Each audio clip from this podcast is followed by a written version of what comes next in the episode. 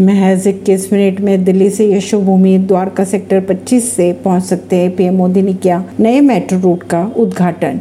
Delhi metro rail corporation यानी DMRC के अनुसार Delhi metro airport express line पर मेट्रो ट्रेनों की रफ्तार 90 से बढ़ाकर 120 कर दी जाएगी। इससे नई दिल्ली से यशोभूमि द्वारका सेक्टर 25 तक का सफ़र लगभग 21 मिनटों में तय हो जाएगा। दिल्ली मेट्रो के अनुसार मेट्रो ट्रेनों की रफ्तार बढ़ाने से मेट्रो का सफ़र आसान हो जाएगा। अगर बात करें मेट्रो की परिचालन की तो तीन बजे से शुरू हो जाएगी। परिवेशी नई दिल्ली से।